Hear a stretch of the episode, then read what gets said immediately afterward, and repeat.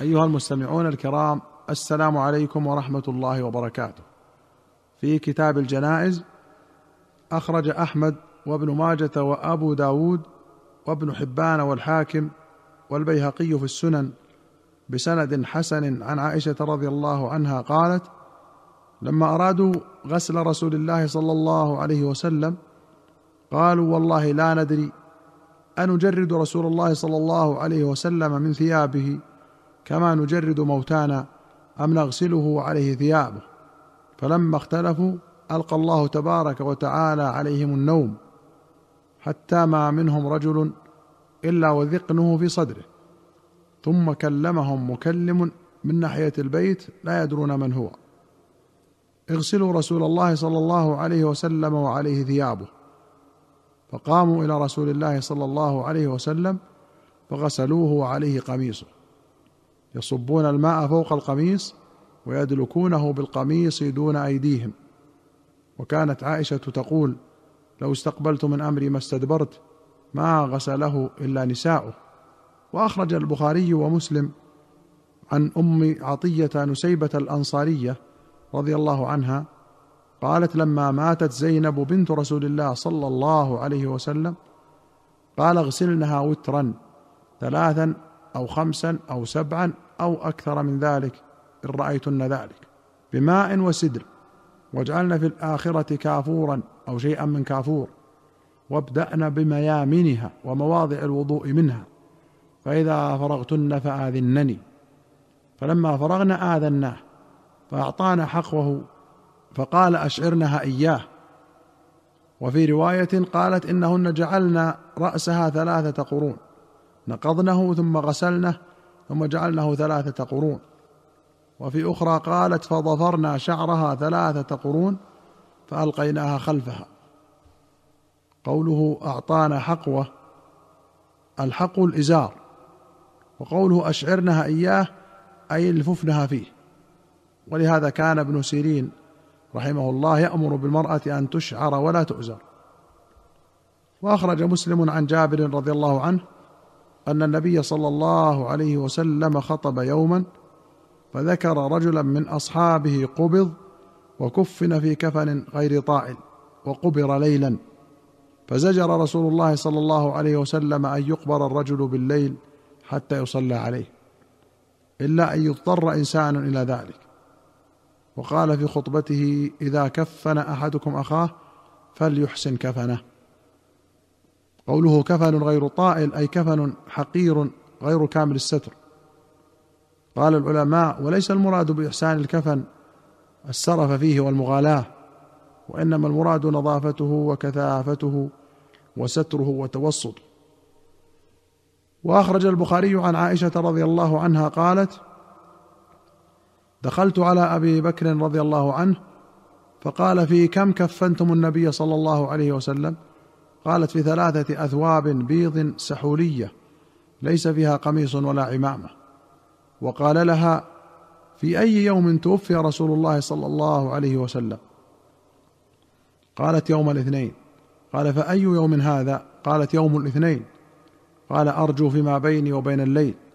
فنظر إلى ثوب عليه كان يمرض فيه به ردع من زعفران. فقال اغسلوا ثوبي هذا وزيدوا عليه ثوبين فكفنوني فيها. قلت إن هذا خلق. قال إن الحي أحق بالجديد من الميت. إنما هو للمهلة. فلم يتوف حتى أمسى من ليلة الثلاثاء ودفن قبل أن يصبح رضي الله عنه وأرضاه. قوله به ردع أي لطخ وأثر وذوب خلق أي بال غير جديد. والمهلة هي القيح والصديد الذي يسيل من جسد الميت. والسحولية من سحول وهي قرية باليمن تنسب إليها الثياب. وأخرج البخاري ومسلم عن عائشة رضي الله عنها أن رسول الله صلى الله عليه وسلم حين توفي سجي ببرد حبره وكفن في ثلاثة أثواب بيض سحولية من كرسف أي قطن ليس فيها قميص ولا عمامة.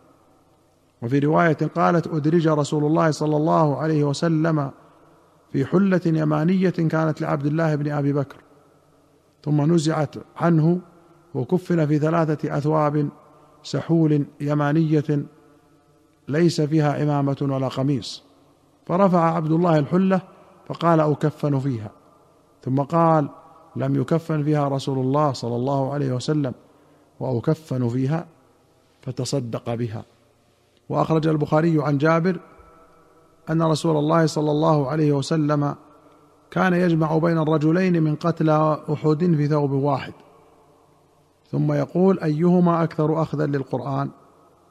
فإذا أشير إلى أحدهما قدمه في اللحد. وقال أنا شهيد على هؤلاء. وأمر بدفنهم بدمائهم ولم يصل عليهم ولم يغسلهم. وفي رواية كان يجمع بين الرجلين والثلاثة. قال ابن حجر الخلاف في الصلاة على قتيل معركة الكفار مشهور. قال الترمذي قال بعضهم يصلى على الشهيد وهو قول الكوفيين وإسحاق وقال بعضهم لا يصلى عليه وهو قول المدنيين والشافعي وأحمد. وقال الشافعي في الأم جاءت الأخبار كأنها عيان من وجوه متواترة أن النبي صلى الله عليه وسلم لم يصل على قتل أحد. وأما حديث عقبة بن عامر فقد وقع في نفس الحديث أن ذلك كان بعد ثمان سنين. يعني والمخالف لا يقول لا يصلى على القبر إذا طالت المدة. قال وكأنه صلى الله عليه وسلم دعا لهم واستغفر لهم حين علم قرب أجله. مودعا لهم بذلك. ولا يدل ذلك على نسخ الحكم الثابت. انتهى. قال الماوردي عن أحمد الصلاة على الشهيد أجود وإن لم يصلوا عليه اجزا والمراد بالشهيد هنا قتيل المعركة في حرب الكفار. أما في حروب المسلمين كقتال أهل البغي ومن سمي شهيدا لغير السبب المذكور فإنما يقال له شهيد بمعنى ثواب الآخرة لكنه يصلى عليه. وسيأتي حديث عقبة في باب الزهد والرقائق إن شاء الله. وقوله في ثوب واحد أي من الكفن للضرورة ولا يلزم منه تلاقي بشرتهما إذ لا يجوز تجريدهما بحيث تتلاقى بشرتهما. بل ينبغي أن يكون على كل واحد منهما ثيابه المتلطخة بالدم وغير متلطخة. قاله الطيبي وقال الخطابي يجوز دفن ميتين فصاعدا في ثوب واحد عند الضرورة وفي قبر واحد. وأخرج أحمد وابن ماجة وأبو داود والترمذي والنسائي وأبو يعلى والطبراني في الكبير والبيهقي في السنن بسند صحيح عن هشام بن عامر بن أمية الأنصاري قال جاءت الأنصار إلى رسول الله صلى الله عليه وسلم يوم أحد فقالت أصابنا قرح وجهد فكيف تأمرنا؟ وفي رواية قال شكونا إلى رسول الله صلى الله عليه وسلم يوم أحد فقلنا يا رسول الله الحفر علينا لكل إنسان شديد. قال أوسعوا القبر وأعمقوا وأحسنوا واجعلوا الرجلين والثلاثة في قبر واحد. وقدموا أكثرهم قرآنا.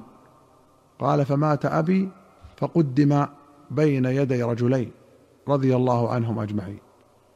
أيها المستمعون الكرام إلى هنا نأتي إلى نهاية هذه الحلقة. حتى نلقاكم في حلقة قادمة بإذن الله.